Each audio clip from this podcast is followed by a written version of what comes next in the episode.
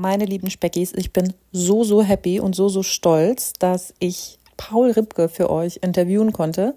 Er ist mega inspirierend. Ich habe sehr, sehr viel aus dem Gespräch mitgenommen. Ich bin sicher, dass ihr auch eure Motivation daraus ziehen werdet und wünsche euch ganz, ganz viel Spaß beim Zuhören. Speckgeflüster. Der etwas andere Podcast über das Abnehmen. Viel Spaß. Herzlich willkommen im Speckgeflüster-Podcast. Danke nochmal für deine Zeit. Es ist echt super, dass du da bist. Glaub mir, du wirst sehr helfen, allen, die zuhören. Ich verfolge dich schon eine Weile. Und ich weiß, dass da einiges an Motivationsenergie dahinter steckt und die brauchen wir hier alle. Ach ja, also jetzt schauen wir mal.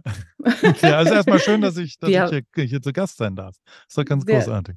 Sehr, sehr gerne. Ich glaube, vielen brauche ich dich nicht vorstellen, aber vielleicht einigen und mach das doch mal gerne in deinen eigenen Worten. Ich glaube, das machst du sicherlich oft und sehr deutlich professioneller als ich. Jederzeit gerne. Also ich bin Paul, ich bin 42 Jahre alt und wohne in Amerika, in Kalifornien.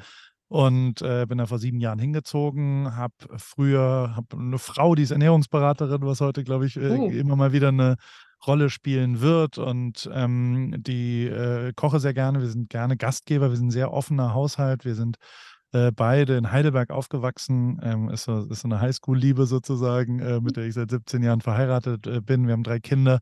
Eine 17-Jährige, eine 12-Jährige und einen 6-Jährigen nochmal hier in Amerika bekommen.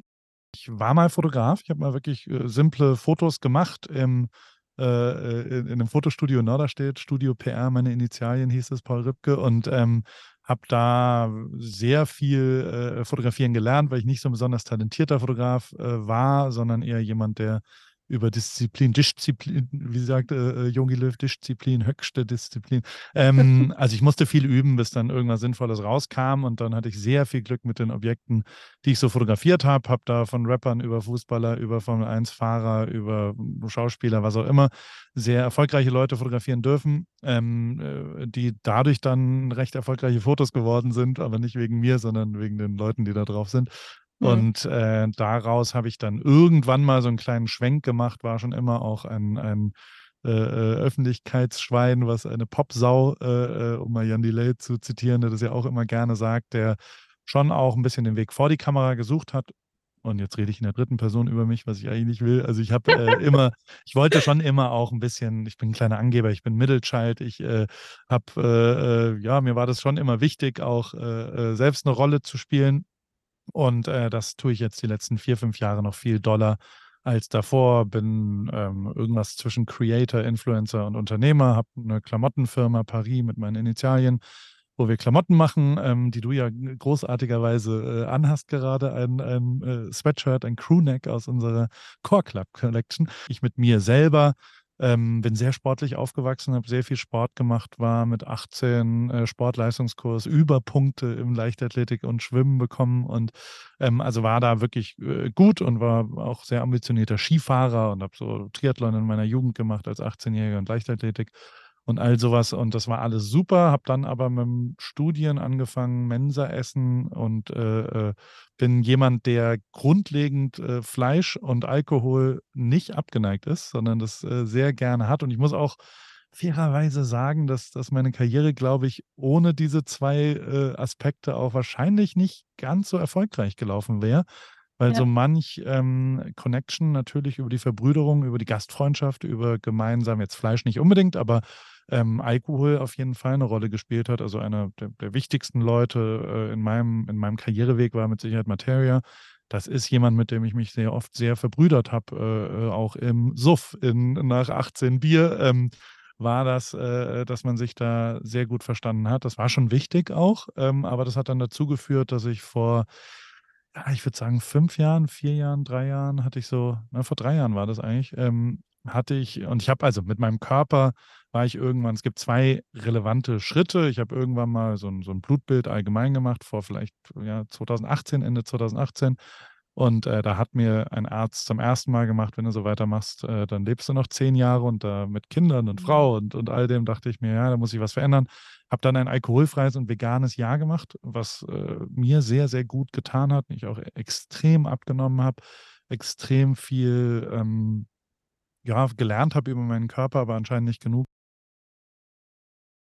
war ich dann irgendwann echt so, ich würde sagen 2021 so am Höhepunkt von 135 Kilo.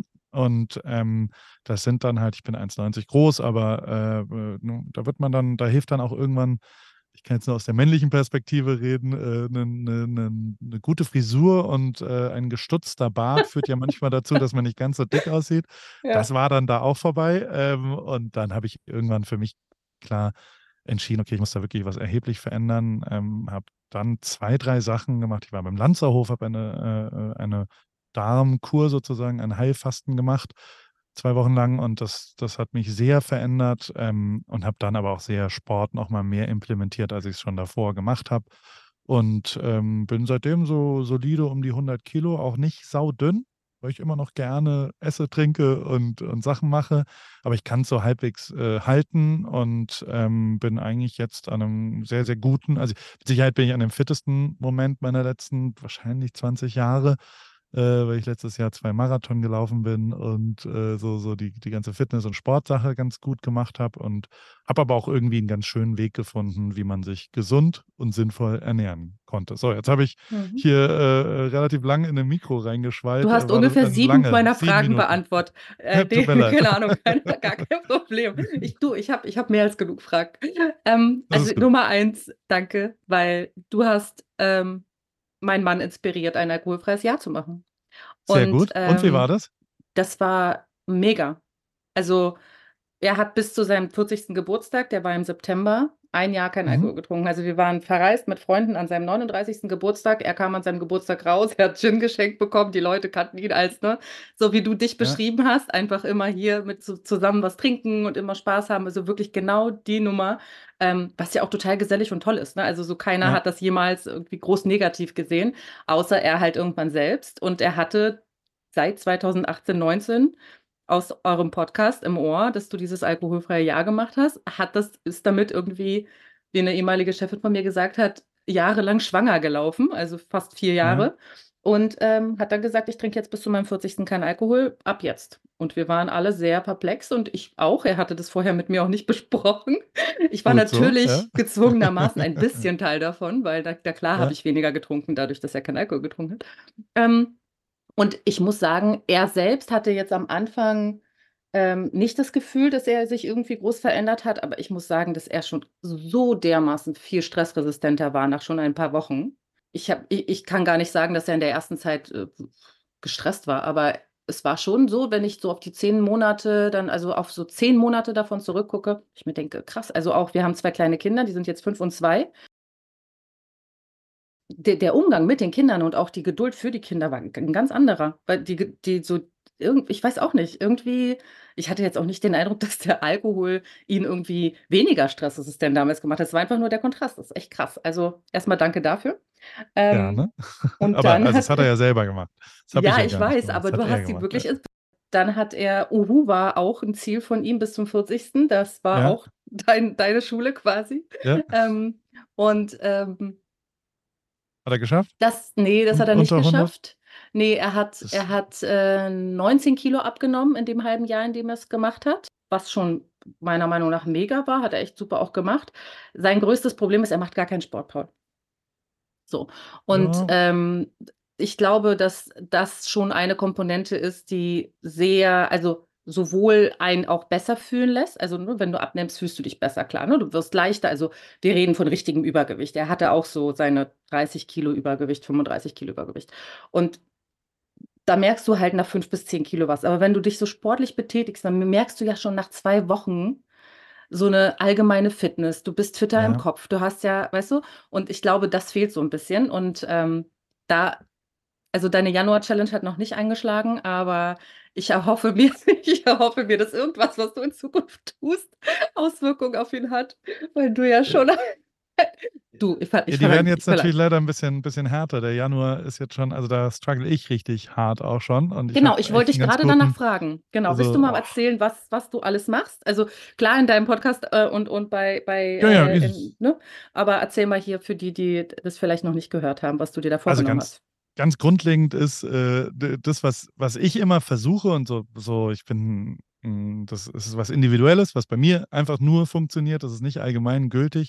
Aber ich habe ein Riesenthema mit Accountability, also mit dass ich irgendwie abrechenbar, also dass irgendjemand darüber Bescheid weiß, wenn ich mir was vornehme, dass das auch da ist. Und das war schon was ich auch in dem Podcast, der früher mit Joko war, jetzt ist er allein, aber das heißt nicht, dass ich weniger Herzblut da reinstecke oder sowas. Mhm. Heißt einfach nur, dass ich aber trotzdem das auch noch benutze, um Sachen zu schaffen, wo ich mir Sachen vornehme und dann auch tatsächlich ja durch die öffentliche Geißelung quasi für mich selbst einen Antrieb habe, okay, da muss ich das jetzt auch schaffen.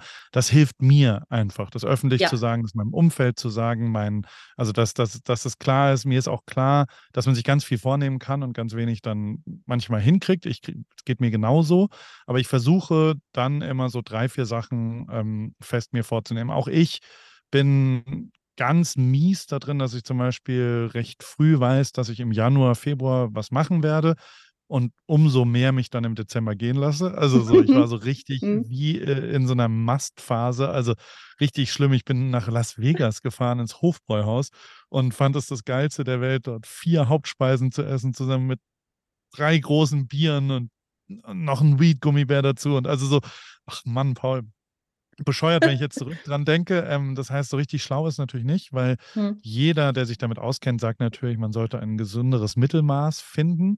Aber trotzdem hilft es für mich eigentlich ganz gut, mir zumindest Sachen vorzunehmen. Und das clustere ich dann. Also ich mache 2 Sachen. Ich mache einerseits die SMART-Methode. Das müsste man jetzt googeln. Das würde, glaube ich, hier den Rahmen sprengen. Das geht nicht um schlau, sondern das sind Abkürzungen für Sachen wie Accountability, wie eben Measurable, dass es wirklich zu dem Ziel kommt und nicht so, ich nehme mir vor, ein bisschen mehr Sport zu machen, sondern ich nehme mir vor, jeden Tag 5 Minuten zu laufen und sowas, damit das specific ist. Das ist das S in SMART. Und dass es vor allem auch einen Timetable, einen Timestamp drauf hat, dass man sagt, ich nehme jetzt jeden Tag oder jeden zweiten Tag oder 2 Monate lang jeden Tag. Dass das alles, es ist einfach eine Goal-Setting-Methode, mit der ich sehr gute Erfahrungen gemacht habe. Ja. Und die benutze ich dafür dann immer und dann mache ich es eigentlich immer in 3 Bereichen. Das ist ja relativ simpel und ist jetzt auch nichts Neues. Und also bei all dem, ich bin ja kein Ernährungsberater und auch kein Coach und das wissen andere Leute sehr viel besser. Ich kann nur darüber berichten, was bei mir funktioniert hat und wie es bei mir geht und wie ich das mache. Und da ist es so, dass bei mir die 3 Faktoren Ernährung, Sport und Mindset, irgendwas für den Kopf, für sich selber, Psychologie, also dass man sich ein bisschen was vornimmt, was irgendwas da ist, die helfen bei mir dann erheblich, vor allem, und das ist schon eigentlich, aber da bin ich auch ein bisschen nerdig unterwegs, also ich glaube, dass der Hauptschlüssel zu allem ist Schlaf, egal was passiert und Eltern hassen diesen Trick, Paul. Ja, genau, aber die Schlafoptimierung, die habe ich schon echt auf einen absoluten, also bei uns gibt es kaum noch externe Lichtfaktoren im Schlafzimmer und all so ein Wahnsinn.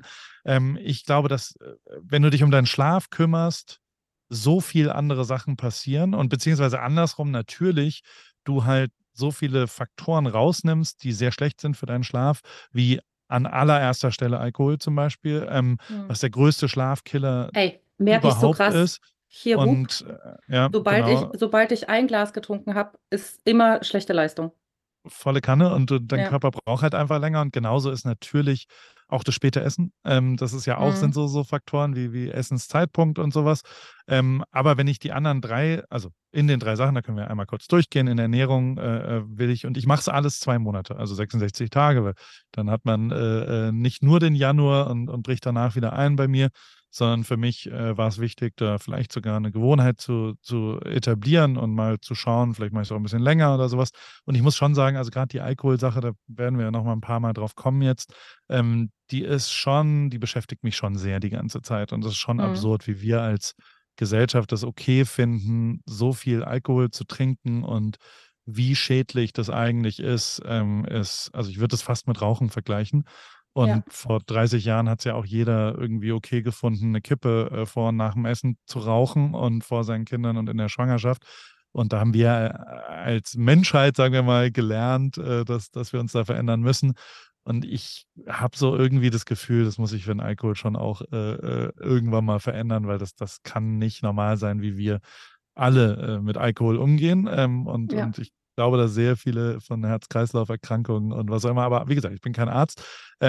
Ich bin alkoholfrei in diesen 66 Tagen. Ich versuche mich vegan zu ernähren. Auch das, da können wir lang drüber reden, ist was ich vor allem, mein Auftraggeber war und ist immer noch plant-based und mit dem habe ich mich sehr viel damit auseinandergesetzt. Und kannst du gerne nennen, wir sind hier total autark. Nein, alles gut. Ich will nur immer nicht so Name-Dropping sagen. Und da war Game Changer damals ein Riesen-Input natürlich. Und ich glaube auch, jetzt habe ich schon wieder was gesehen, You Are What You Eat auf Netflix, was total abgefahren ist, wo diese Zwillinge einmal plant-based und normal betreut haben in der Studie. Das habe ich in deinem Podcast gehört und vergessen mir zu notieren. Das mache ich jetzt mal, weil ich habe nämlich, das wollte ich gucken. Okay, cool, ja. Mhm. Ist super, ist wirklich krass und ist total faszinierend, das zu sehen und ist vor allem echt. Also es ist auch nicht so, alles ist gut ab auf einmal, sondern es ist also wirklich hochinteressant. Zwillinge, die sich unterschiedlich ernährt haben und dann wurde geschaut. Genau. Wie die sich entwickeln. Generell werden aber anhand von denen werden die unterschiedlichen Methoden und ich bin zum Beispiel großer Fan von dem Gründer von Impossible Meats, das ist so die vegane Fleischanalyse, wenn der so vegane Fleischalternative, Entschuldigung, wenn der so redet darüber, wie ineffizient eigentlich Kühe sind als Proteinlieferant für uns Menschen. Das macht überhaupt gar keinen Sinn, dass wir uns dahin entwickelt haben, dementsprechend, es ist einfach abgefahren zu sehen, wie stumpf das eigentlich teilweise ist. Also ich gucke mir das an und denke mir, okay, ich esse nie wieder Fleisch eigentlich. Gleichzeitig weiß ich natürlich für mich in meiner kleinen, dummen Bubble, wie gerne ich ein Steak esse oder sowas. Aber ein bewussterer Umgang ist ja mit Sicherheit, also ich versuche mich vegan zu ernähren und ich versuche meinen Proteinhaushalt sehr, weil das ist was ich erst in dem Jahr so richtig mit dem Sport gelernt habe, dass das High Protein tatsächlich einfach einen großen Unterschied, vor allem in der Fettverbrennung, bei mir macht. Ich glaube, das ist auch was sehr Männliches. Also da sind männliche und weibliche Körper sehr unterschiedlich, zumindest sagen meine betreuten Ärzte und Ernährungsberater sagen immer was Ähnliches, dass es nicht allgemein gültig ist, dass ich schon genau so eine, ob das jetzt Veranlagung, Genetik, was auch immer ist, mitbringe, die durchaus da so ist, dass ich eben mit hohem Protein einen hohen Stoffwechsel habe und da merke, diese drei Sachen versuche ich 66 Tage zu machen, also in meinem Fall 150 Gramm Protein pro Tag zu mir zu nehmen, davon 50 Gramm in den ersten 30 Minuten des Tages, das heißt, morgen stehe ich wirklich auf und schaller mir erstmal irgendwelche komischen Shakes rein und damit das irgendwie da ist, aber ja, es ist tatsächlich absurd, wie so die Energiezufuhr des Tages dann anders ist und so weiter und das funktioniert bei mir. Dann mache ich beim Sport das ist jetzt was Individuelles auch, das kann man, wie man will, machen. Das ist eigentlich schon so, dass dein Mann da sofort mitmachen könnte, wenn er es denn machen wollen würde. Das ist eine Meile laufen, Radfahren oder Schwimmen pro Tag. Schwimmen ist echt hart. Schwimmen ist eine Stunde voll. Ich habe hier in unserer Community gibt es einen Pool, der eine Minute zu Fuß weg ist. Das heißt, ich habe dann einen Vorteil, dass ich natürlich hier in Kalifornien auch einfacher raus kann, aber gerade eine Meile laufen geht eigentlich, sind 1,6 Kilometer, das ist, keine Ahnung, 20 Minuten, Viertelstunde, ein bisschen bewegen. Eine Meile Radfahren ist nun wirklich völlig easy, das kann man eigentlich mehr oder weniger einfach, also da lohnt sich fast gar nicht aufs Fahrrad zu steigen, also da kann man auch gleich 5 draus machen, aber Fakt ist einfach irgendeine Bewegung am Tag. Das reicht mir schon, weil ich bin eigentlich niemand, der ich tendiere eher davor, also jetzt vorgestern bin ich 100 Meilen Fahrrad gefahren, also weißt du so, ich bin jemand, der eher übertreibt und so weiter, das ist für mich, aber ich will es jeden Tag machen und ich brauche das auch jeden Tag und ich mache dann schon auch, ich habe jetzt oft abends eine Meile einfach noch mal kurz einmal im Block joggen, reicht auch und dann kommt man schon in Schwitzen und das macht einen Unterschied über den Tag, bei mir zumindest.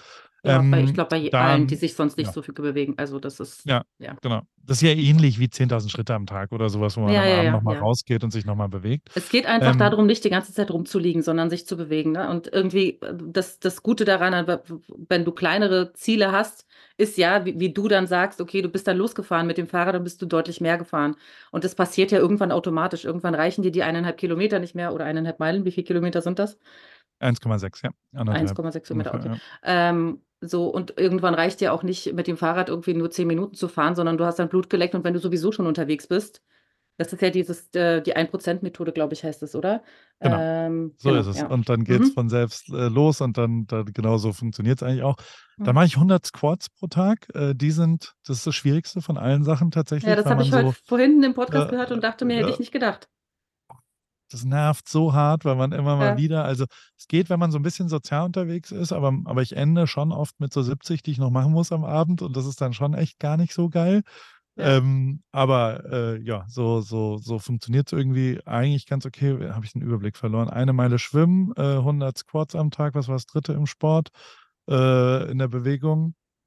Habe ich es vergessen. Weiß ich nicht. Irgendwas mit Stretchen oder so? Ich habe auf Yoga. Jeden Fall dein Siehst du? Yoga. Genau, perfekt. 15 Minuten Stretchen oder Yoga oder was auch immer. Also da mache ich irgendein YouTube-Programm an. Das fällt mir am schwersten, weil ich wirklich extremst verkürzt und extremst schlecht im Yoga bin. Und das ist aber bei mir dann auch immer der größte Unterschied, den ich auch sofort dann merke, da ist eine sehr schnelle Leistungskurve schon nach 8 Tagen. Jeden Tag einmal ein bisschen, also gerade die Squats, wenn du wirklich 100 über den Tag machst, die führen natürlich zu echt heftigen Muskelkater teilweise und den musst du da raus stretchen, und aber sehr viele Downward-Facing Dogs mache ich im Moment, und es nervt natürlich, aber ich glaube, das ist ein sehr, sehr wichtiger Faktor in dem Körperlichen, um sich um deinen Körper zu kümmern. Ja, jetzt sind wir natürlich schon auch bei also eine Viertelstunde, also da bist du bei einer Stunde Sport pro Tag, die muss man erstmal haben, ne? Also es ist mir schon auch klar, dass ich das Privileg habe, da viel Zeit zu haben. Deswegen habe ich es mir aber auch vorgenommen, also für mich, ich versuche die schon auch challenging zu machen, damit es nicht ganz so easy wird, damit ich da rangehe. Und also ich meine, ich habe bestimmt 200, 300 Leute, die jetzt hier mitmachen, mit denen ich schreibe die ganze Zeit und so weiter. Und also es ist schon nicht unmöglich, das zu machen. Und man merkt natürlich jetzt schon nach einer Woche unfassbare Sachen dort. Und also das Dritte, um es abzuschließen, für den Kopf, das ist nicht so schwierig, weil das ist bei mir, ich gehe Eisbaden jeden Morgen, was eher ein Kopfding ist, finde ich. Das ist eher ein, ich habe was geschafft heute und ich will einmal da rausgehen und will quasi den Tag am Morgen konkern. Im Moment ist es echt relativ hart, weil es nachts sehr kalt ist. Und wie lange machst du das? 3 Minuten. 3 Minuten in 3 Grad. Machst du dabei was oder bist du ganz allein mit? Ich bin noch nicht so weit, dass ich alle 3 Minuten meine Hände drin habe. Deswegen gucke ich ein bisschen YouTube-Shorts dabei. Okay. Meine Frau hat Daily jeden Tag. Also so New York Daily ist hier so der so ein News-Podcast, der einfach 20 Minuten morgens geht, und das kann man irgendwie nebenher anmachen. Deine Frau macht alles mit? Nee, die macht das Laufen auf Rollerblades hauptsächlich. Aber sonst die macht alles. Also vor allem ist sie im Eisbaden erheblich besser als ich. Also dieses Eisbaden-Ding, das ist halt, da kann man sich ja drüber streiten. Das ist schon unser Ding. Wir lieben das sehr heiß und ähnlich, machen das auch schon seit 4, 5 Jahren. Ja. Und mir tut es extremst gut in so. Ja, also es gibt ja schon auch ein paar Studien inzwischen, das braune Fett wird dort ganz gut verbrannt, und danach verbrennt man ja recht viel Kalorien beim Wiederaufwärmen. Ja. Bei mir ist es aber trotzdem eher ein Kopfding, und das kann man ja schon auch, man kann einfach eiskalt duschen morgens. 3 Minuten ist ganz schön lang, also Dusche ist auch gar nicht so einfach, aber auch da wird es einfacher nach dem 3., 4., 5., 6. Mal. Genau, ich nehme mir noch eine Stunde Offline-Zeit, die ich aber kombiniere mit dem Sport, also so, weil ich echt krass Instagram-süchtig bin und durch Reels einfach stundenlang irgendwo ineffizient in der Gegend rumdoktern kann, und das versuche ich wegzunehmen und lieber vielleicht eine Meditation zu machen oder eben schwimmen. Also wenn ich eine Stunde schwimmen gehe, dann ist das meine Offline-Zeit, weil da habe ich ja mein Handy nicht in der Hand. Wo man sein Handy nicht in der Hand haben kann. Ja, aber es war schon so, also ich habe so Kopfhörer und habe ich auch, da höre ich dann manchmal Musik, und wenn ich dann, da habe ich noch nicht so richtig mich entschieden, ob quasi eine Stunde Podcast hören beim Schwimmen, ist das Offline-Zeit? Offline-Zeit? Ja, darüber habe ich tatsächlich vorhin nachgedacht, als du bei deinem Podcast, als du meintest, das ist die Offline-Zeit, habe ich mich gefragt, ob du dabei was hörst oder ob du mit deinen Gedanken alleine bist, weil das ist natürlich auch ein Unterschied, wenn du sagst, es ist dann eine Kopfsache, dann, wenn du immer Neues hast, dann ist das ja immer noch irgendwie deine eigenen Gedanken so ein bisschen vernebeln. Das denke ich mir bei mir ganz oft, wenn ich Podcasts höre, was ich super viel tue, dass ich halt nie die Gelegenheit habe, wirklich Ruhe im Kopf zu haben. Aber genau da, also du hast genau richtig begründet gerade, also so ich, für mich beantworte ich das tatsächlich, also ich habe es an dem Tag nicht gezählt, als die Offline-Zeit ist ja genau das, was du gerade gesagt hast, mit seinen Gedanken allein sein. Und also zum Beispiel war ich Fahrradfahren, wie ich gerade erzählt habe, vorgestern recht lang, und da habe ich auch nichts gehört. Also höre ich manchmal mehr, manchmal weniger, und da, dass ich einfach für mich nachdenke, was will ich denn so drumherum auch noch machen und so, und dass ich wirklich aktiv werde, oder auch wenn es in der Sauna ist oder lesen. Lesen ist wiederum was anderes. Also so lesen, dachte ich, wäre dann schon wieder da drin. Also, aber wir wissen ja alle, aber was wir meinen mit dieser Stunde. Ja, genau. Ja. Hart auf einem Papier lesen sozusagen. Das macht ja schon was Unterschiedliches. Ja.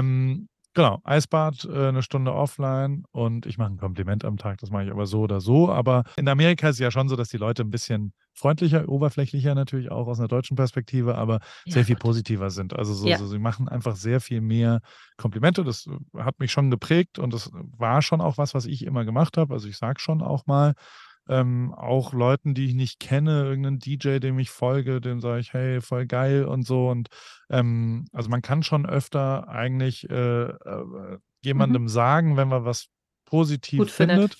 Gibt ja schon auch da Studien, dass ich habe mich da sehr abgeholt gefühlt, dass das quasi, also es gibt unbestritten ist echte Dankbarkeit ein riesengroßer Gesundheitsfaktor, die man erhält. Also empfangene Dankbarkeit.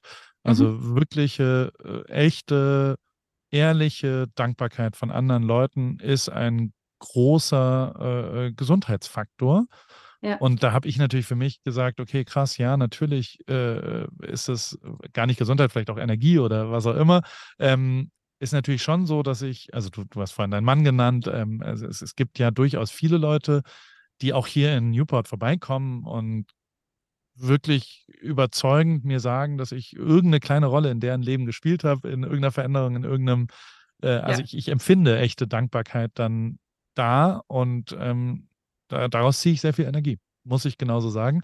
Stimmt. Und ähnlich ist es auch mit gebender Dankbarkeit. Also so es gibt auch die ersten Studien, die sagen, dass nicht ganz so viel wie echte Empfangene, aber dass natürlich auch, wenn man das klar kommuniziert, dass man andere Sachen gut findet und vielleicht auch irgendwo was profitiert hat davon, dass das ein energievoller ist. So, jetzt habe ich wieder ewig lang geredet über diese 66 Tage. Das versuche ich 2 Monate irgendwie durchzuziehen. Und ich will noch abschließend kurz sagen, dass die ganzen Sachen führen natürlich zu besserem Schlaf. Und deswegen ist das alles also alle Sachen mache ich eigentlich nur, um besser zu schlafen, weil ich einen ganz klaren Zusammenhang von meiner mein Hauptfaktor in meinem Leben ist eigentlich ganz stumpf aktiv sein. Und zwar vom Kopf her auch und gar nicht, wie schnell kann ich laufen oder was mache ich sonst so, sondern einfach, es gibt auch einen Fachbegriff, die ich weiß nicht mehr genau, wie der heißt, aber das ist quasi die Entscheidungsfähigkeit. Also mit wie viel Energie geht man an, ich gehe jetzt was an, eine neue Aufgabe, weil mein berufliches Leben besteht ja nur aus neuen Projekten kreieren und sie dann umzusetzen. Und da sehe ich schon ganz unterschiedliche Effizienzmuster bei mir, und die hängen alle mit dem Schlaf zusammen. Also ich kann mit besserem Schlaf, gehe ich mit viel mehr Drive in meine Projekte, bin viel aktiver und nicht so reaktiv, und deshalb mache ich all diese Sachen, um einen besseren Schlaf zu bekommen, und sehe auch ganz klar ein viel, viel besseres Schlafverhalten. Das ist unfassbar, wenn ich meine Whoop-Daten anschaue, wie viel besser das jetzt ist, schon nach einer Woche. Es ist unglaublich.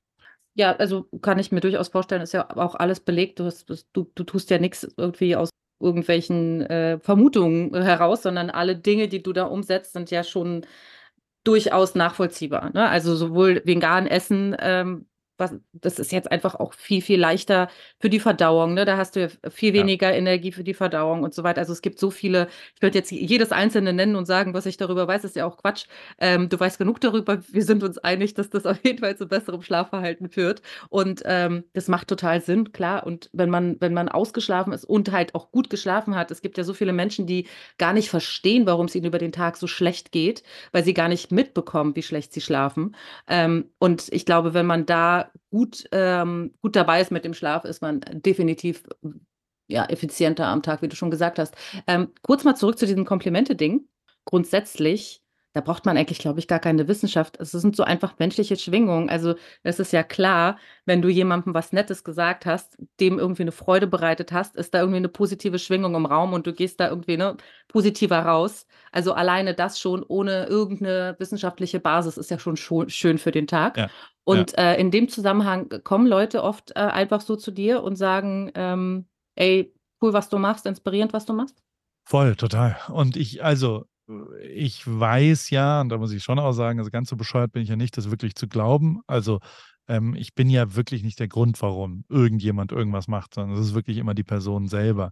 Aber es reicht ja schon aus, dass es nur ein kleiner Schubs. Können wir alles an deinem Mann definieren eigentlich am Ende. Das sind ja 3, 4 Faktoren, die gegebenenfalls ja schon auch, also ich glaube, das hat sich schon verändert. Also so man hat ja, Social Media ist ja eben eine Nachvollziehbarkeit der jeweiligen Menschen. Und das hatten wir ja in meiner Jugend gab es das ja nicht, dass ich... Du, ich bin nur 3 Jahre jünger, also. Ja, deswegen, aber also so richtig hatte ich nicht Leuten, denen ich wirklich transparent folgen konnte. Deswegen habe ich natürlich auch gar nicht so viel Chancen gehabt, irgendwo was zu sehen, dass ich wirklich, und also das hoffe ich, dass zumindest ja das bei mir immer wieder rüberkommt, dass ich ja wirklich einfach nichts Besonderes bin. Also so, ich habe weder ein besonderes Talent, ich habe keine besondere Fähigkeit, ich bin nicht der Beste in irgendeinem Sport, in irgendeiner Disziplin, ich bin nicht der Schlauste, ich habe ein 2,8er Abi, ich bin...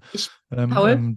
Ja? Ich frage mich, ob das dein Sandwich-Kind-Dasein ist, warum du immer so humble bist und das wirklich andauernd betonst, dass du nichts Besonderes bist, weil, Point of View, jeder ist was Besonderes, du bist auch was Besonderes und du machst Dinge besonders auf deine Art und Weise, die Menschen ich mein's besonders... Ja, anders. So meine ich, ja. Ja, aber ich meine es ein bisschen anders. Ich meine es ja eher so, dass wenn ich das schaffen kann, dass das jeder schaffen kann und jeder ist natürlich besonders und jeder hat diese Sachen und klar, es ist auch bei mir in der Kindheit so gewesen, aber gleichzeitig ist es halt eben auch, dass ich schon irgendwie ein echtes, volles und also das ist was mir leider manchmal ein bisschen schwerfällt, wenn ich mit Leuten, also ich habe ja schon auch immer mal wieder Leute in meinem Umfeld, die dann sagen so, komm, ich gehe das jetzt mal an und kannst du mich auch ein bisschen kontrollieren dabei oder sowas und vielleicht in den schwierigen Momenten und sowas.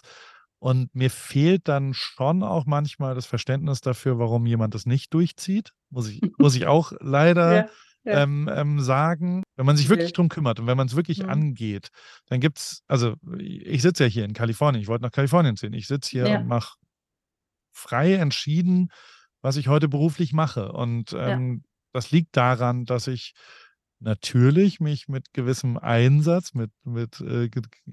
genug Mühe mich drum gekümmert habe und deswegen habe ich natürlich, aber ich weiß natürlich, dass es sowohl vielleicht intellektuell, aber auch körperlich natürlich Einschränkungen gibt, als auch familiär. Wenn du einen Pflegefall in der Familie hast, dann kannst du eben nicht so frei darüber entscheiden, was so passiert. Dass ich da eine sehr privilegierte Situation habe, ist mir schon auch klar.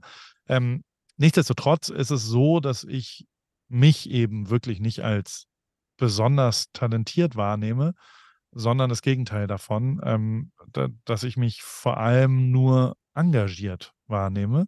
Mhm. Und Engagement kann eigentlich jeder, finde ich. Ja. Dementsprechend, aber ja, vielleicht stimmt das auch nicht, was ich so erzähle. Ich glaube schon, dass du, wenn wir über einen gesunden Menschen sprechen, ganz sicher recht hast. Was ich so in meiner Recherche, also ich habe mich jetzt seit, keine Ahnung, ich glaube, das erste Mal war ich 7 oder 8, als jemand gesagt hat, ich müsste mal abnehmen. Das heißt, ich beschäftige mich in den letzten über 30 Jahren in irgendeiner Form passiv oder aktiv damit und habe so viel darüber irgendwie gelernt, gelesen etc. Und here I am, immer noch nicht da, wo ich eigentlich sein will. Mal ja, mal nein. Also eigentlich relativ typisch für sehr viele Menschen. Also nur so, dass man irgendwie abnimmt und dann doch wieder zunimmt etc. Und da ist mir einfach dieser psychologische Aspekt begegnet, der vielleicht ja auch durch mehr Schlaf. Du kannst gerne kurz Pause machen, wenn du magst. Hier kommen gerade 3 Leute rein, die muss ich einmal begrüßen. Aber vielleicht muss ich, hallo, ich bin gerade in der Aufnahme. Wir waren bei Psychologie und Abnehmen. Genau, wir waren ein bisschen bei Psychologie, genau. Ja. Also das ist halt bei sehr vielen Leuten, glaube ich, auch, ich habe in der vorletzten Folge jemanden da gehabt, der sich so mit dem inneren Kind und so weiter beschäftigt. Und ich glaube, dass das genau das Thema ist, wo ich immer in den Phasen, in denen ich so durchziehe, habe ich auch sehr wenig Verständnis für Leute, die sich durchziehen, und bin so, was ist los mit euch? Und es gab in meinem Leben sehr lange Phasen, in denen ich durchgezogen habe und alles tutti war. Also ich habe einfach über die Zeit gelernt, dass das dann oft bei den Leuten damit zusammenhängt, dass sie einfach nicht, weil sie zu faul sind oder nicht irgendwie diese Energie aufbringen können, sondern dass die Psyche da irgendwie eine starke Rolle spielt. Ja. Und also den Schlüssel dafür, wie man das genau macht, habe ich jetzt auch noch nicht gefunden. Und da gibt es ja auch viele Ansätze. Ich glaube, da muss jeder persönlich ran. Da gibt es keine... Würdest du sagen, dass du ein Stressesser bist, weil jemand... Oder würdest du einfach nur sagen, du bist total einfach nur Gernesser? Weiß ich gar nicht so richtig. Nee, Stress eigentlich nicht. Also es ist eher so Genussesser, ja. Also so, ich mag das schon sehr, diese also wenn ich... Am schlimmsten ist es eigentlich, wenn ich so irgendwie einen Job in Vegas habe oder sowas und ich fahre mit dem Auto rüber und dann kommt man an diesen ganzen Fastfood-Sachen, die sind schon geil. Das ist schon ganz großartig. Ja, es ist schon Genuss bei mir, was ich einfach sehr, sehr mag. Und 2022, als du die 30 Kilo abgenommen hast, wie über 30, ne? Wie schwer ist dir das denn gefallen? Also das, klar, du ziehst durch etc., aber wie... warnst du, weil du bist so krass viel unterwegs. Ich glaube, teilweise hast du gesagt, du hast im Flugzeug einfach nichts gegessen, um nicht das Falsche zu essen, weil du dir gedacht hast, ey, ich kann jetzt auch einfach pennen, ich muss jetzt dieses Menü in der Business Class nicht essen. Gut, jemand, der es einmal im Leben irgendwie macht, der muss da dann essen, aber es ist bei dir jetzt nicht so selten, deswegen kann ich verstehen, dass man dann auch sagt, okay, ich skippe das. Aber trotzdem ist ja die Versuchung, wenn man so viel unterwegs ist, einfach so krass viel höher, als wenn man einen Bürojob hat. Ja, weiß ich gar nicht. Also so ich glaube, dass bei mir ging es nur ganz oder gar nicht. Also so, es war klar, dass das jetzt das Ziel ist, und dann habe ich da ja schon, also mir hat damals in dem Jahr hat tatsächlich Weight Watchers mir sehr geholfen, muss ich genauso sagen, auch wenn das nicht besonders positiv zu Ende gegangen ist, war das mit den grundlegenden, und also da gibt es ja 3, 4 Dinge, die einfach sehr gut machen. Die visualisieren dir in einer Art Abrechnung was du so machst. Also so, ich bin halt ein Gamify-Typ, deswegen liebe ich Whoop auch so sehr, weil das ja einfach die Visualisierung, die Stimulierung, du kriegst grün, wenn du was gut gemacht hast, und du hast so, du jeden Morgen haben wir du hast ja auch am Handgelenk, man guckt da schon dann drauf und achtet dann auch mal drauf. Klar. Sich ein bisschen besser um den Schlaf zu kümmern, und das alles macht Whoop sehr gut für Körperfunktion und hat meines Erachtens Weight Watcher schon auch sehr gut gemacht, um mir zu zeigen, was ich mache, und dann aber auch, das fand ich schon faszinierend, die Hilfestellung jetzt habe ich gestern Scheiße gebaut oder sowas. Also so Scheiße gebaut in meiner Wahrnehmung. Ich war auf einer Party, habe da zu viel getrunken, habe dann abends so einen Döner gegessen. So, das passiert mir regelmäßig. Also so, ich bin natürlich jemand, auch in dem krassen Abnehmjahr ist mir das regelmäßig passiert, aber dass der Reset quasi am nächsten Morgen oder in der Nacht, also am nächsten Morgen ist einfach wieder 0.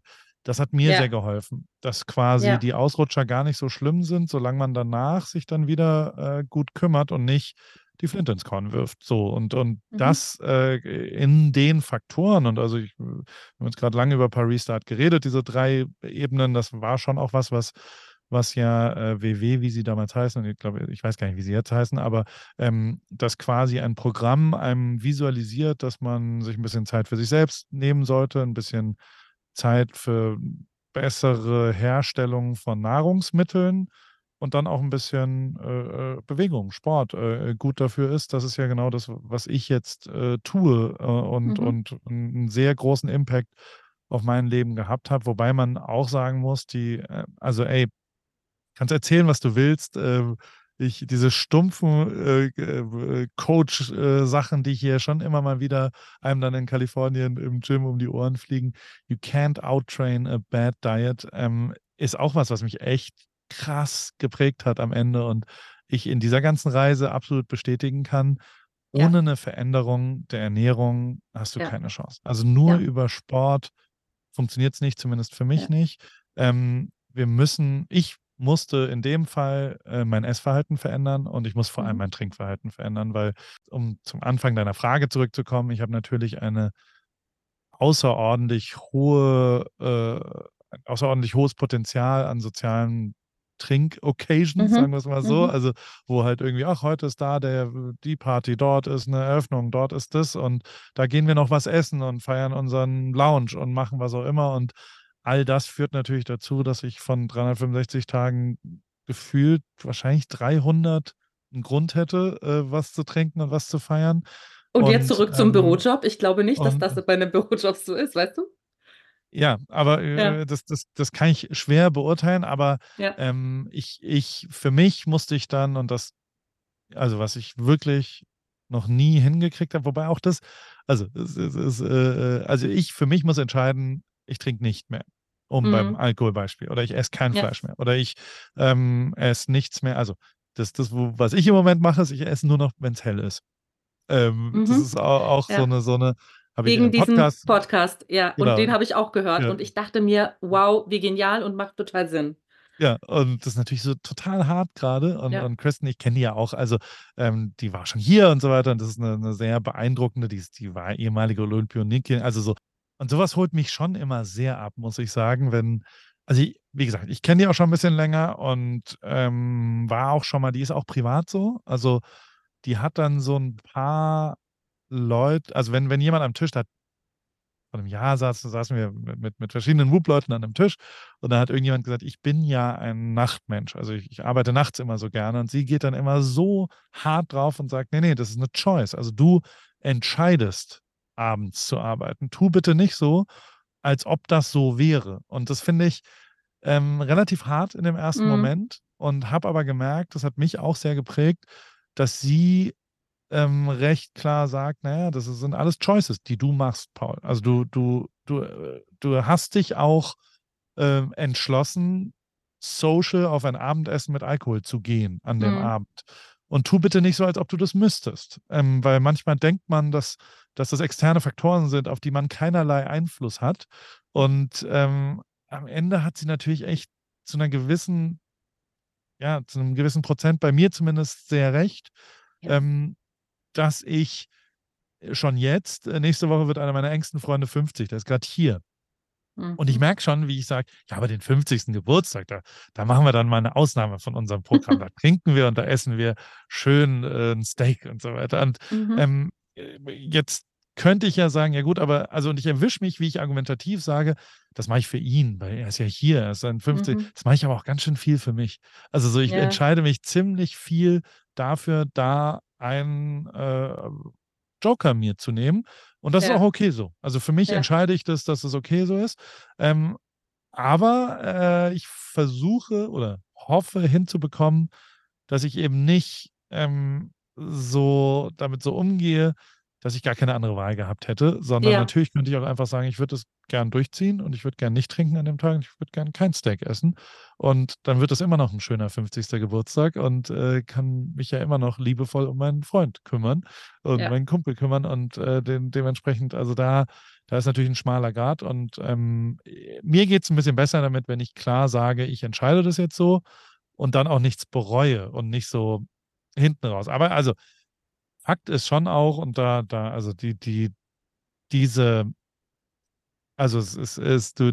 hast ja gerade eben so ein bisschen danach gefragt, wie war so das Mindset, oder wo war ich da, so wenn ich angefangen habe abzunehmen. Das ist genauso 2019 gewesen, als ich wirklich vegan und alkoholfrei ein ganzes Jahr gemacht habe. Du bist natürlich einfach nicht mehr so sozial, ohne irgendeine Diskussion. Kannst erzählen, was du willst.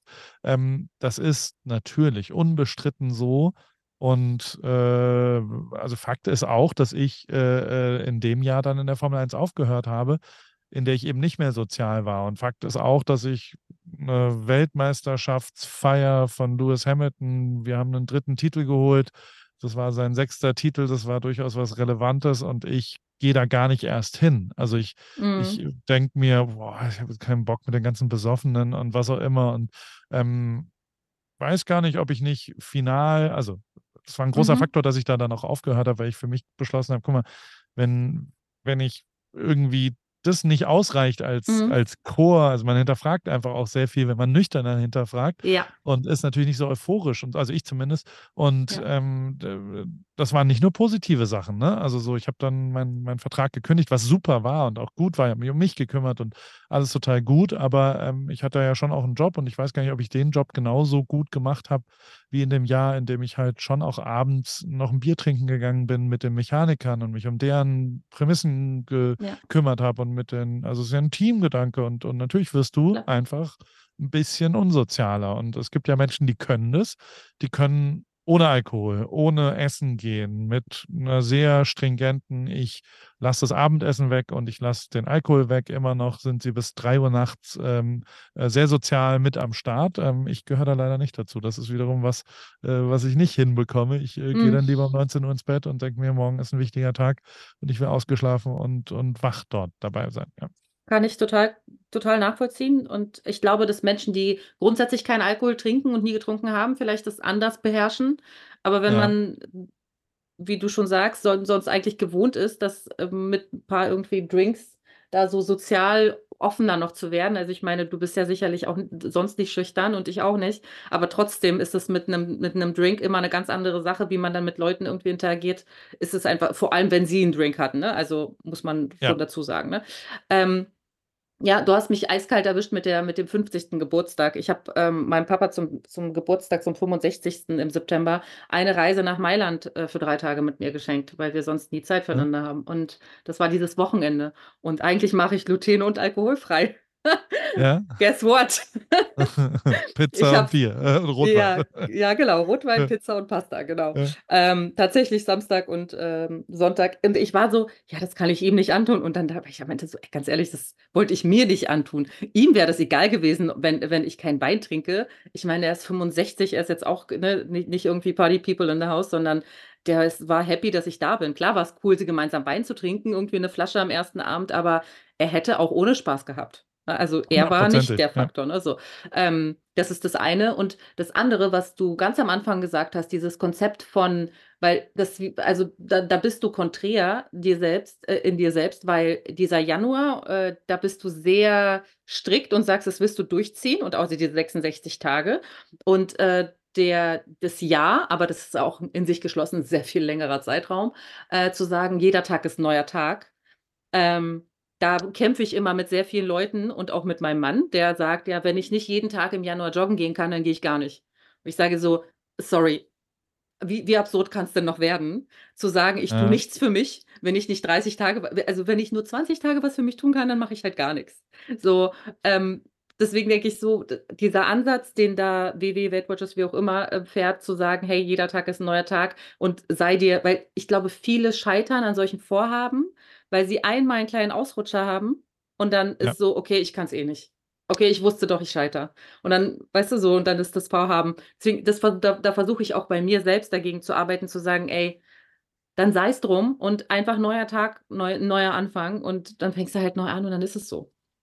Genau, und so, also so würde ich es jetzt auch in meiner, also ich nehme mir das vor, aber der Tag wird ja kommen, dass ich irgendwas nicht, ich bin jetzt an Tag 8, weißt du, also herzlichen Glückwunsch, dass so 8 von 66 habe ich jetzt geschafft, aber natürlich kommt irgendwo ein Tag, wo ich halt nicht die Squats hinkriege oder was auch immer, erst recht, wenn ich reise, wenn ich irgendwelche, da kommt ja dann irgendwann, kommen Faktoren, die einfach schwierig werden, oder wenn ich krank bin, keine Ahnung, und dann ist es aber auch okay, dann macht man mal einen Tag das nicht, und dann, wenn man aber am nächsten Tag das wieder macht, dann ist ja auch alles noch gut. Also ist ja keinesfalls das Ende des Tages. Aber ja, also ich habe da auch keine richtige Antwort drauf. Ich habe, und das ist natürlich schon was, wo man, also ich glaube, eigentlich ist gar nicht mehr so ein riesengroßer Bedarf an weiterem Information, so wie du, also du hast ja gerade eben auch so gesagt, ja, wir können jetzt über jeden Punkt hier noch, wir sind uns ja einig, also wir,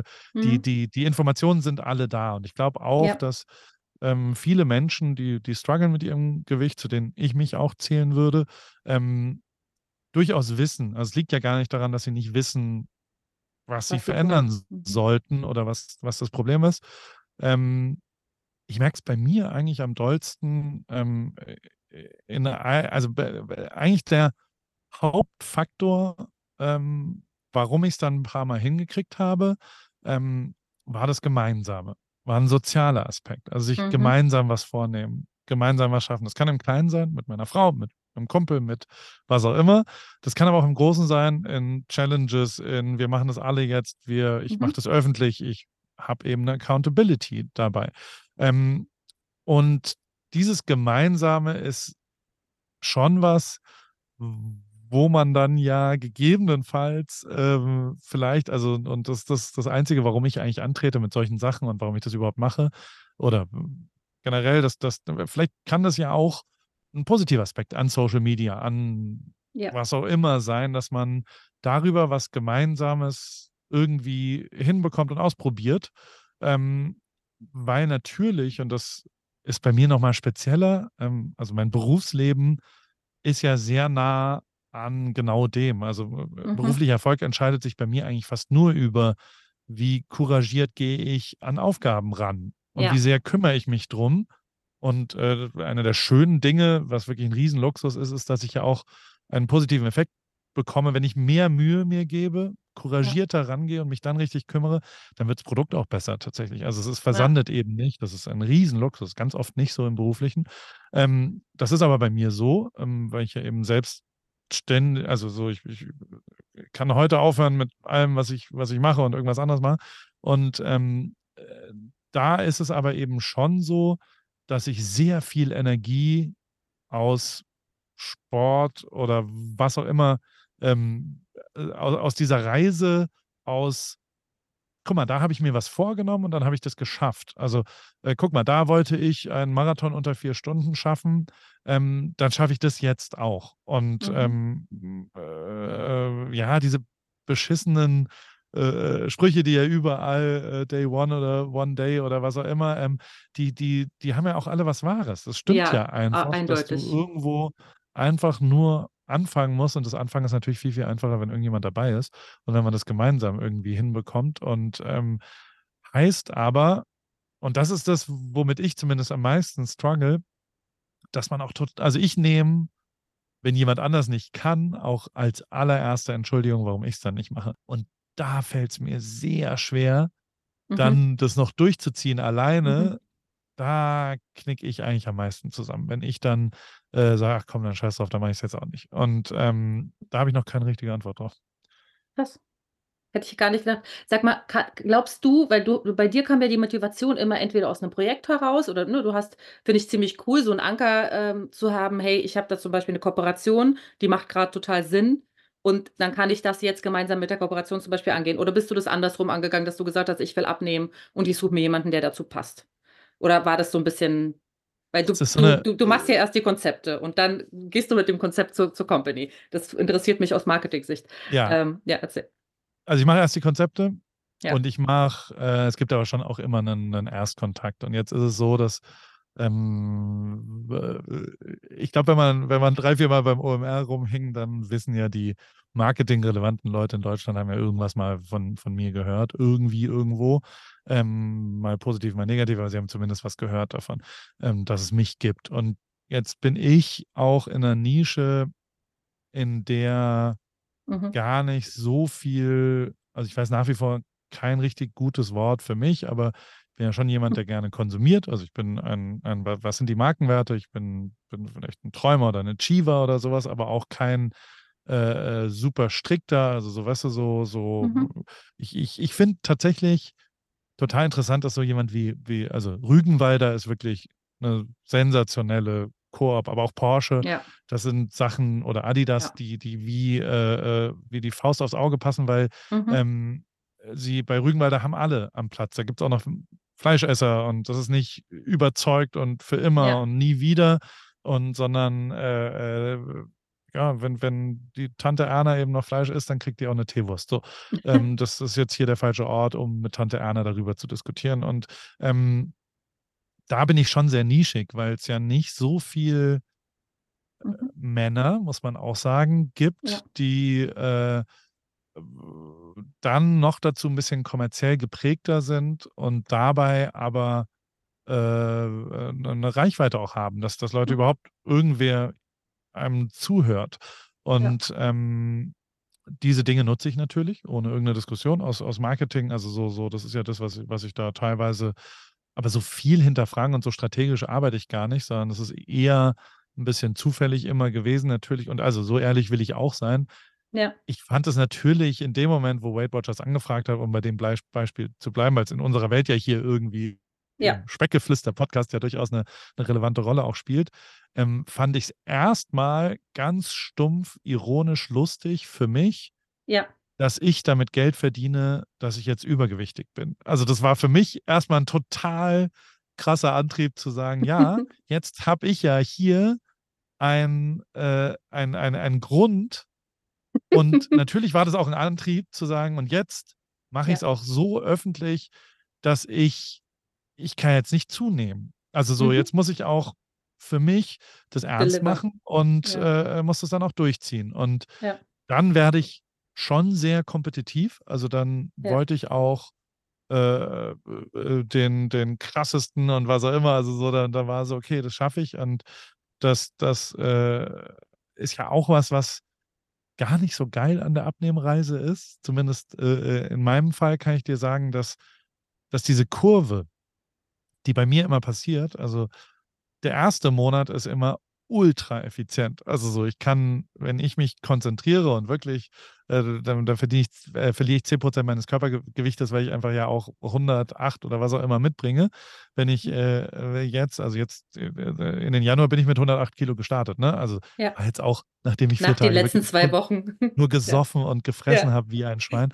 Dementsprechend, da bin ich jetzt bei 102 nach einer Woche. Das ist natürlich totaler Schwachsinn, ist mir schon klar. Aber ich werde auch bei 98 sein in 2 Wochen, weil das so schnell geht. Und dann flacht es ja bei jedem leider ab. Und da struggle ich am allermeisten, wie wahrscheinlich viele andere. Ja. Aber gleichzeitig, und so funktionieren dann diese. Und also, um es dir aber nochmal zu beantworten, die Frage aus der Marketing-Sicht ist halt schon, dass ich mir ja rausnehme, tatsächlich nur Produkte zu bewerben, mit denen ich auch echt eine Beziehung habe und mit denen ich und ich habe Weight Watchers schon auch 2-3 Monate getestet davor und habe für mich realisiert, okay, krass, das ist genau das, was ich jetzt hier für mich brauche und eben nicht, irgendjemand gibt mir sehr viel Geld und dann mache ich da Werbung dafür, das tun ja leider ein paar Leute und das können die für sich machen, alles cool, aber daraus entsteht natürlich, dass ich die Aktionen, die ich so mache, und das muss ich schon auch sagen, also ich mache die ganzen Community-driven Sachen tatsächlich aus einer, da gibt es also, Philipp Westermeier ist so der Gründer der OMR und der Podcast und so weiter und der war irgendwann an meinem Geburtstag, vorletztes Jahr, keine Ahnung, war der da und dann waren da halt 12 Leute und wir haben hier ein Abendessen gemacht, haben gekocht und haben was auch immer und am nächsten Tag ruft er mich an und sagt, Paul, jetzt verstehe ich endlich, warum du so ein geiles Netzwerk hast, weil du einfach so ein guter Gastgeber bist. Kein Wunder, dass du so ein geiles Netzwerk hast. Und ich wurde so ein bisschen sauer, weil ich so, ja, aber ich bin ja kein guter Gastgeber, damit ich ein gutes Netzwerk habe, sondern wenn ich ein guter Gastgeber bin, dann bin ich das, weil ich gerne weil ich bin. Gäste beherberge. Also, weil ich einfach tatsächlich eine Freude daran habe, wenn jemand eine gute Zeit bei mir hat und ich für den gut und vielleicht sogar inspirierend kochen kann, dann ist das ganz großartig. Vielleicht auch das Gesamterlebnis, also wie wir wohnen, wie wir als Familie unterwegs sind und so weiter. Wenn das irgendeinen positiven Impact auf irgendjemanden hat, dann bin ich sehr glücklich darüber. Und das hat ja erstmal nichts damit zu tun, dass ich das für Leute tue, damit ich von deren Kontakte irgendwann profitiere oder was auch immer. Und so ist es schon auch für die ganzen, ich sage mal, marketinggetriebenen Aktionen jetzt, keine Ahnung. Ich habe jetzt, im Moment machen wir eine vegane Schnitzeljagd mit Rügenwalder, nichts davon müsste ich machen.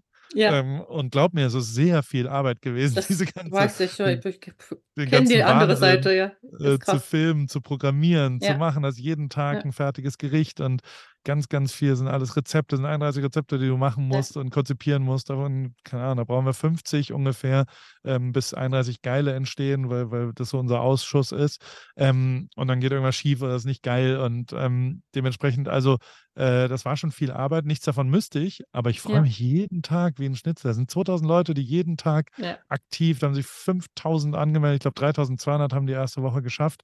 Das sind Zahlen, das ist total absurd, ne? Ja. Und gleichzeitig ist es eben nicht, und das finde ich das Geile, um auch da wieder positiv über Rügenwalder, die haben gecheckt, dass sie als Marke damit zufrieden sind, gegebenenfalls Enabler dieser Community-Driven, jetzt habe ich ganz viele Marketingbegriffe auf Englisch da reingeworfen, aber die sind eben nur noch Ermöglicher davon. Ja.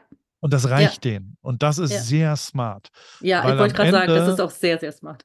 Nicht rüberkommen muss. Ja. Du brauchst eigentlich keinen Paul, der sagt, die vegane Leberwurst ist ein tolles Produkt von Rügenwalder, sondern es ist viel, viel mehr wert, wenn quasi jemand das Gefühl hat, der mir zuhört, okay, krass, diese ganze vegane Sache macht irgendwie Sinn. Und Paul als jemand, der immer noch Fleisch gerne hat, greift dann auf Rügenwalder Produkte zu. Und das tue ich wirklich. Also das ist so, heute Morgen habe ich einen Bagel mit der veganen Leberwurst gegessen, weil ich einfach Bock auf ein Wurstbrot hatte, so dumm wie es ist.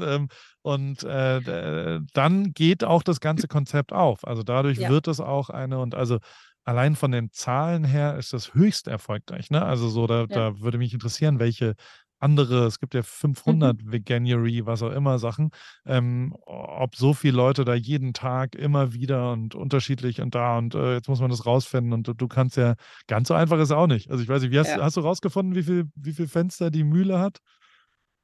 Ja, ich habe am Ende rausgefunden, wie viel Fenster die Mühle hat, aber ich sage nicht wie. Ja, okay. Also nein, ich sage nicht wie. Ich sag dir, was der Lösungs... Ich weiß, dass viele Wege führen zum Ruhm, aber wir haben es ja immer so konzipiert. Also man muss rausfinden, wo die steht. Dann kann man auf Google Maps dorthin gehen und dann gibt es 3 Fotos auf Google Maps von 3 Seiten und wenn man die kombiniert, kommen 13 Fenster dabei raus, weil es 13 Fenster sind. Und bevor wir das gemacht haben, haben wir aber auch jemanden noch hingeschickt, den Hausmeister, dass der das einmal überprüft hat und dann, der konnte so nicht, der war im Urlaub, und dann ist Die Marketingverantwortliche ist mit dem Fahrrad auf dem Nachhauseweg nochmal hin und hat bestätigt, es sind 13. Und das bringt dann natürlich Bock, wenn Leute wirklich so engagiert dabei sind, auch auf Kundenseite und Bock drauf haben, da wirklich so ein lustiges kleines Rätsel zu machen. Und also da kommen auch noch ein paar andere Sachen. Ich kann dir schon verraten, übermorgen kommt da was, das wird für dich einfacher, weil es was ist, was man nur lösen kann, wenn man in Berlin ist. Ich glaube aber, dass die Community inzwischen stark genug ist, dass sie sich auch alle gegenseitig helfen. Ja. Und das wiederum macht mich total selig, dass Leute untereinander schreiben, dass und dass wir helfen. Es ist ja so herzerwärmend, wirklich. Es ist wirklich krass cool, wirklich. Und das ist total geil. Ja. Und um richtig ein Marketing-Nerdy zu werden, sorry für alle, die sich nicht dafür interessieren, aber jetzt habe ich dich mal da. Das ist also was da passiert, das ist eindeutig die Zukunft des Influencer-Marketings, was ihr da gerade macht. Dass nicht das Produkt das ist, was man kommuniziert, sondern dass der Mehrwert das ist, was man kommuniziert und das Produkt gar nicht im Vordergrund ist. Also klar, es ist immer sichtbar, aber das ist nicht das Thema. Das Thema ist, was ist der Mehrwert für mich gesundheitlich, für mich, keine Ahnung, vom Geschmack, auf dem Tisch, in der Gesellschaft meiner Familie.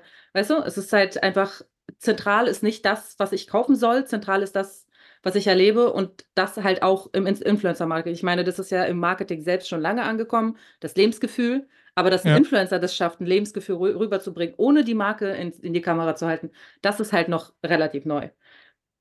Aber es ist auch nicht ganz einfach, ne? Also danke. Ja, das glaube ich. Das ist sehr schön, dass es so klappt, aber führ mal das Gespräch, wenn du sagst, okay, wir machen den Veganuary zusammen, dann konzipiere ich was, also das ist ja alles von uns dann hier ausgedacht, wir sind 5 Leute, wo irgendwelche oder von mir schon auch relativ viel, ich bin am stolzesten eigentlich auf das Wort vegane Schnitzeljagd, da bin ich sehr stolz drauf, das finde ich irgendwie, das ist so passend wie Faust aufs Auge, weil das vegane Schnitzel eines der Hauptprodukte von Rügenwalder ist. Und auch da muss man gar nicht mehr, voll geil.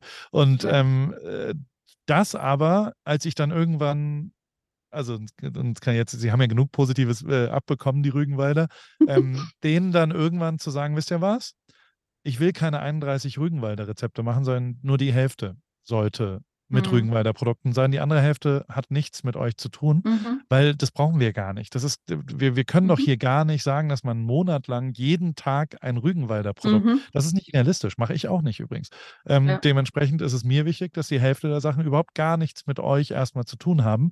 Und ja, also da guckt natürlich erstmal die Rügenwalder Seite und sagt, wie jetzt, warte mal kurz, wir sollen die ganze Aktion ist doch, da geht es doch um uns und, und dann finden wir aber nicht statt und so. Und da haben sie aber die Weitsicht dann, mir zu vertrauen und sagen, okay, cool, ja, machen wir. Und das zum Beispiel führt, glaube ich, hinten raus dann auch dazu, dass eben jetzt sind wir wirklich voll im Marketinggespräch, dafür kämpfe ich schon sehr, sehr, sehr hart, und das ist ein ganz egozentrischer, stumpfer Satz, aber alles, was ich mache, will und muss ich mega geil finden. Es darf nicht der einzige Antrieb nur Geld sein. Also ich bin auch nicht befriedigt damit, wenn ich 1 Million Euro von irgendwem für irgendwas bekomme. Das reicht mir nicht aus. Ich will, dass der Inhalt dann immer noch gut ist. Und dann nehme ich lieber weniger Geld. Und also glaub mir, die Liste der Sachen, die ich letztes Jahr abgesagt habe, haben genau von Microsoft über, also so riesengroße, wo ich einfach das Produkt nicht geil finde. Und wo ich weiß, es kann nichts, weil ich es nicht benutze. Andere Leute benutzen es gerne, aber ich benutze es nicht. Und dementsprechend, und das ist ja schon auch dann und also, dass das jetzt so gut funktioniert, das liegt ja nicht nur an Idee oder an Umsetzung oder wie das Spiel technisch abläuft, die Schnitzeljagd, sondern es liegt vor allem an passendem, also dass mein Leben wirklich gerade vegan ist und dass es wirklich so ist, dass ich das lebe gerade. Und dementsprechend Leute das jeden Tag ja sehen, was da, ob irgendwo das konsumiert wird oder was auch immer. Es ist eben echt. Punkt. Und dieses Echte ist das ist relativ schwer künstlich herzustellen, wie das Wort schon sagt. Ja. Genauso das Whoop und genauso das damals WW. Und trinkst du Kaffee, Paul? Ja. Espresso, warum gibt es kein Parabica?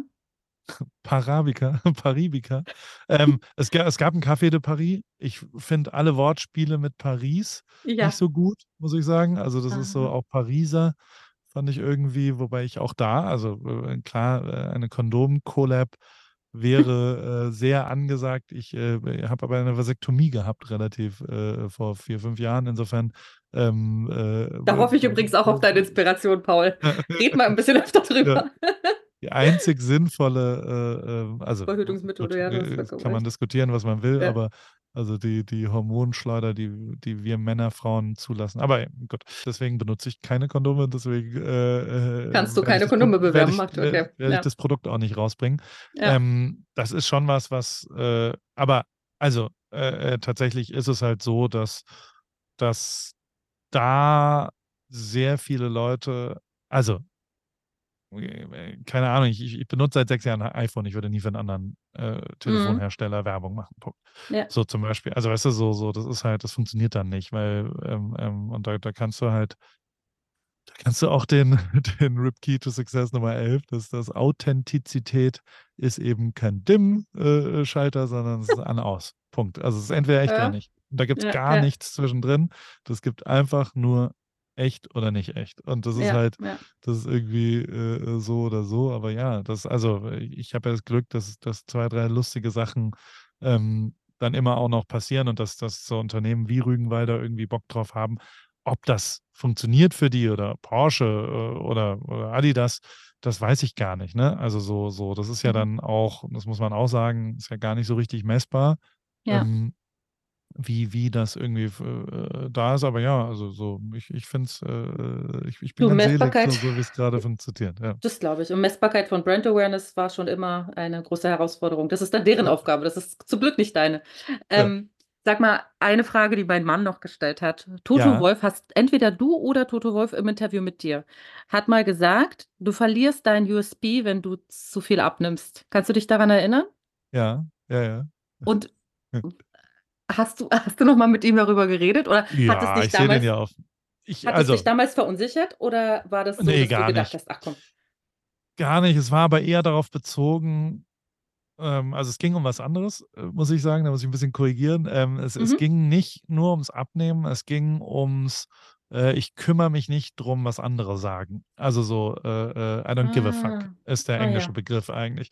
Und das schwingt natürlich damit, wenn man so mit irgendeinem Bart, mit irgendeinem T-Shirt, mit irgendeinem Outfit, mit kurzen Hosen und Birkenstock in diesen Wahnsinn reinreitet. Und also darfst du auch nicht unterschätzen, habe ich sehr von Niki Lauda, der ist die visuelle Definition gewesen von I don't give a fuck, weil der hat irgendeine Jeans und irgendeinen Pulli sich angezogen, hat gesagt, lasst mich alle in Ruhe mit eurem Gelaber und ich ziehe den Scheiß mit den Sponsoren nicht an, das habe ich halt auch, ich habe auch gesagt, ich ziehe auf keinen Fall irgendwelche Ölsponsoren und was auch immer, das kommt nicht auf meinen Körper.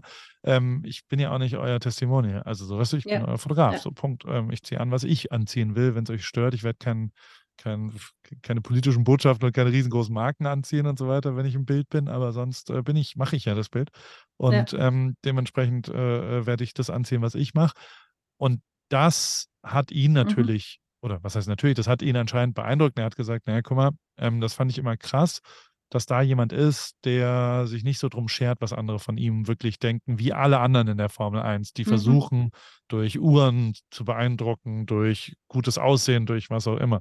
Und da hat er gesagt, naja, wenn du jetzt auf einmal ein geleckter, perfekt gepflegter, anzugstragender, was auch immer, Typ bist, dann würdest du dein USP verlieren. Gleichzeitig sieht er mich ja immer wieder und er ist auch der Erste, der dann sagt, oh, krass, wie gut du aussiehst, wie gesund du aussiehst, geil und so weiter. Also es ist keinesfalls so, dass er auch nur irgendwie negativ war. Der hat mich eher gestärkt darin, dass darüber nicht passieren darf, und das ist natürlich schon was, also dass man darf jetzt nicht cocky werden, weißt du? Also man darf nicht anfangen, sich besonders schön zu finden, und das war ich ja auch noch nie, ich bin kein schöner Mann, weißt du? Also so, das fiel mir nie schwer, mich nicht schön zu finden, weil das einfach nicht so ist de facto, und dementsprechend habe ich auch jetzt nicht angefangen, großartig. Also habe ich auch in den Klamotten, die ich mache. Ne? Also so der Running Gag ist immer, wenn ich auch nur irgendwas an Feedback zu meiner Frau sage, dann sagt sie, sag mal, Paul, was willst du von mir? Also wenn ich irgendwie zum Abendoutfit irgendwas sage, dann sage ich immer, naja, ich bin ja Textil, also ich bin ja Modezar sozusagen.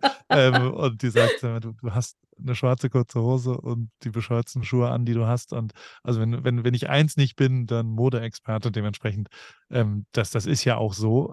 Auch die Paris-Sachen sind ja eher ein Lifestyle-Produkt als jetzt wirklich ein modisch ansprechendes, ernstzunehmendes, künstlerisches Produkt. Und solange ich das mir erhalte, wird mein Kumpel Toto Wolf mich auch weiter anerkennend anschauen, glaube ich. Und das war, glaube ich, eher darauf bezogen, dass man selbstbewusst auch das macht. Ey, am Ende habe ich halt damit den Einsatz erhöht. Ne? Also so, wenn man das analytisch rangeht, mit diesem, ich bin keiner von euch, dadurch musste ich auch mehr delivern. Ne? Also so meine Sachen mussten dann auch besser sein, weil sonst wäre ich da sehr viel schneller wieder rausgeflogen, wenn ich nicht wirklich außergewöhnliche Fotos und Videos und Nähe und Vertrauen mit den jeweiligen Personen so aufgebaut hätte. Also würde ich nicht jedem empfehlen, weil also so mein Auftreten... Mit so einer Einstellung reinzugehen? Ja, mein Auftreten hat auch oft genug zu eben Verstimmten. Also weißt du, so da gibt es die Liste der gekränkten Egos in Zusammenarbeiten mit mir ist sehr, sehr lang. Sehr, sehr, sehr lang. Und dementsprechend, da reicht dann eben manchmal auch die Qualität nicht aus, um da... wiederkehrende Kunden daraus zu machen. Letztens auch schon wieder so ein geiles Interview mit einem Rapper, irgendein schwedischer Rapper war das, glaube ich, der einfach so völlig klar gemacht hat, ich mache nur Musik, die ich geil finde. Und alles andere ist mir scheißegal. Gucken wir, ob irgendjemand es gut findet, alles gut, aber wie soll ich denn Musik herstellen können für irgendjemand anderen? Dann bist du ja gleich Drake oder was auch immer. Ich glaube, er hat dann gleich ausgeholt, aber mir fällt schon schwer genug, irgendwelche Sachen herzustellen, die ich gut finde. Noch viel schwieriger wäre, glaube ich, was zu machen, was andere, also geplant als Ziel zu haben, irgendjemand anders findet das und das gut. Und dementsprechend habe ich schon lange aufgegeben, auch nur irgendwie dort was hinzubekommen, sondern habe einfach gesagt, ich versuche das zu machen, was ich geil finde. Und dann Punkt. Aber das funktioniert ja wirklich wunderbar. Also, muss ich sagen. Also um das mit dem Kompliment zu bestärken. Ich habe bei der OMR zum Thema Komplimente verteilen, das ist manchmal ist das auch sehr, sehr schwierig und erfordert Mut. Da war Caro Kauer auf der Bühne und du warst da. Ja. Und ich bin zu dir gegangen und habe gesagt, Paul, ich wollte dir nur sagen, du machst echt einen geilen Job, ist echt inspirierend. Und bin wieder weg, weil mehr konnte ich gar nicht. Viel mehr war ich viel zu aufgeregt. Und ich durfte nicht antworten, oder? Nee, du hast gesagt, vielen Dank. Achso, okay. Du standest dann noch mit zwei Leuten und ich bin dann niemand, der jemandem gerne auf den Sack geht, außer ich will ihn in meinem Podcast haben und schreibe ihn mal wieder an. Aber ansonsten bin ich eher so zurückhaltend und denke mir so, bloß nicht zu viele Umstände machen. Und ja. Ich kann es aber nur empfehlen. Ich war danach total high, dachte mir, geil, ich habe es gemacht und cool. Mich sehr darüber gefreut. Ja, und es ist ja schon auch sehr bereichernd, wenn das ist durchaus, man denkt ja immer, dass das immer passiert, das ist überhaupt gar nicht so. Also so, es ist total schön, das ist also eine der Dinge, die sich ja bei mir total verändert haben, tatsächlich ist, dass das ist ja gerade erlebt, jeden Tag kommen hier, keine Ahnung, 20 Leute vorbei. 1 Million Abrufe hat mein Podcast im Monat. Das ist irgendeine Zahl, die ich mir nicht vorstellen kann, keine Chance, auch nur irgendwie. Gleichzeitig weiß ich, wenn ich jetzt eine Live-Veranstaltung in Berlin mache, dann verkaufe ich, glaube ich, 150 Tickets, würde ich sagen. Mhm. So, und das ist jetzt gar nicht so viel, wenn ich das finde ich jetzt irgendwie, wenn ich mir überlege, dass so viele Leute dazuhören und was auch immer, das ist total schwer, das einzuschätzen und da ziehe ich total viel Energie draus, dass hier einfach Leute vorbeikommen und Hallo sagen und ja. kurz ein Foto machen oder was auch immer. Das ist schon sehr bereichernd, muss ich schon genauso sagen. Weniger abstrakt. Abschließende Frage, Paul. Ja. Weil jetzt hast du dir wirklich sehr viel Zeit genommen, danke, und die Jungs warten. Meinst du, dass man jemanden motivieren kann zum Abnehmen, ohne das, also positiv motivieren kann, ohne dass das Kacke wird? Ich bin nämlich in so einem Balanceakt zwischen motivieren und es ist einfach too much. Weißt du hast es ja wahrscheinlich zwischen den Zeilen ab und zu mal rausgehört. Oder noch nicht mal zum Abnehmen, sondern wirklich so mehr für sich zu tun. Hast du Freunde in deiner Umgebung, die du damit mitreißen konntest, die ja, sonst, total. Ja, also ich glaube schon, dass eigentlich nicht so wirklich waren, so? Ja, teilweise, also ich würde es abkürzen also ich habe ja auch Leute, die für mich arbeiten. Das sind 7 an der Zahl und die müssen das zum Beispiel alle mitmachen, ohne irgendeine Diskussion. Also wir haben zum Beispiel mittwochs dürfen die nicht ins Büro kommen und müssen mittwochs Sport machen, 1 Stunde, und müssen mir schicken, dass das da ist. Und da werde ich auch echt sauer, wenn sie es nicht tun. Und gehen wir jetzt ja, absolut. Das ist nah an einer Monarchie wahrscheinlich auch eher als in der Diktatur und hat nichts mit der Demokratie zu tun. Da maße ich mir natürlich was an, was ich aber gleichzeitig auch sehe, dass dann, das maße ich mir einmal an und bei nicht allen fruchtet es. Nicht alle haben damit auch so einen großen positiven Effekt, wenn sie dann was geschafft haben, sondern ist denen einfach ein bisschen egal, glaube ich. Die ziehen nicht so viel Energie wie ich daraus aus dem Erfolg. Und da sind Leute einfach unterschiedlich. Und da ist es natürlich so, dass das dann am Ende nicht so viel bringt, sagen wir es mal so, irgendwelche Leute dazu zu zwingen, was zu tun, weil natürlich ist auch das eine sehr wahre Aussage. Man muss das irgendwie selber machen, man muss ja selbst rangehen, man muss es selbst verändern. Nichtsdestotrotz ist es halt schon so, dass ich glaube, dass natürlich ein mit gutem Beispiel vorangehen oder zu sehen, wie, und ich glaube schon, dass man da, also ich merke schon, wenn ich halt Gespräche darüber führe mit meinem Umfeld und wie es so da ist, dass ich natürlich sehr viele externe Gründe liefere, warum das mir leichter fällt als anderen. Weil gutes Wetter, Job frei, das wird dann zu meinem Job von, also die Liste ist lang. Ja. Und die ist auch nicht falsch. Also das stimmt auch. Punkt. Und trotzdem habe ich den gleichen Struggle. Trotzdem muss ich es ja machen. Trotzdem muss ich meinen Arsch hochkriegen und das machen. Und wenn man darüber es schafft, hinwegzusehen, dass vielleicht ein paar Sachen für mich einfacher sind, weil das Wetter besser ist, dann merkt man, dass am Ende natürlich das, was übrig bleibt, ist wirklich nur der eigene Schweinehund. Und das ja, ich wollte gerade sagen, das sollen die mal im Sommer sagen. Ja, ja und dementsprechend, und den haben wir alle gemeinsam und der ist für alle gleich und der ist auch für den erfolgreichen Triathleten gleich und für was weiß ich wen. Das müssen die auch machen. Und dementsprechend finde ich das auch, und also das ist der einzige, ich meine, mein Podcast heißt Alle Wege führen nach Ruhm, das heißt, ich habe jetzt, keine Ahnung, ein paar Gespräche darüber geführt, wie man gegebenenfalls zu Ruhm kommt oder erfolgreich und frei das macht, was man macht, und die haben alle einen gemeinsamen Nenner und der ist natürlich Courage, also es ist wirklich so, die haben sich alle irgendwann mal wirklich mit Leidenschaft und viel Einsatz darum gekümmert, was richtig zu machen. Keiner von denen hatte nur Glück. Alle haben sich wirklich couragiert um ihre Ziele gekümmert. Und daraus habe ich sehr viel Energie gezogen, überall zu sehen, dass dieses beschissene deutsche Wort von Fleiß tatsächlich ein abartig wichtiger Faktor ist. Mhm. Und dass du natürlich darüber viel machen kannst. Und das ist was man selbst lernen muss und nicht erzählt kriegen kann, glaube ich.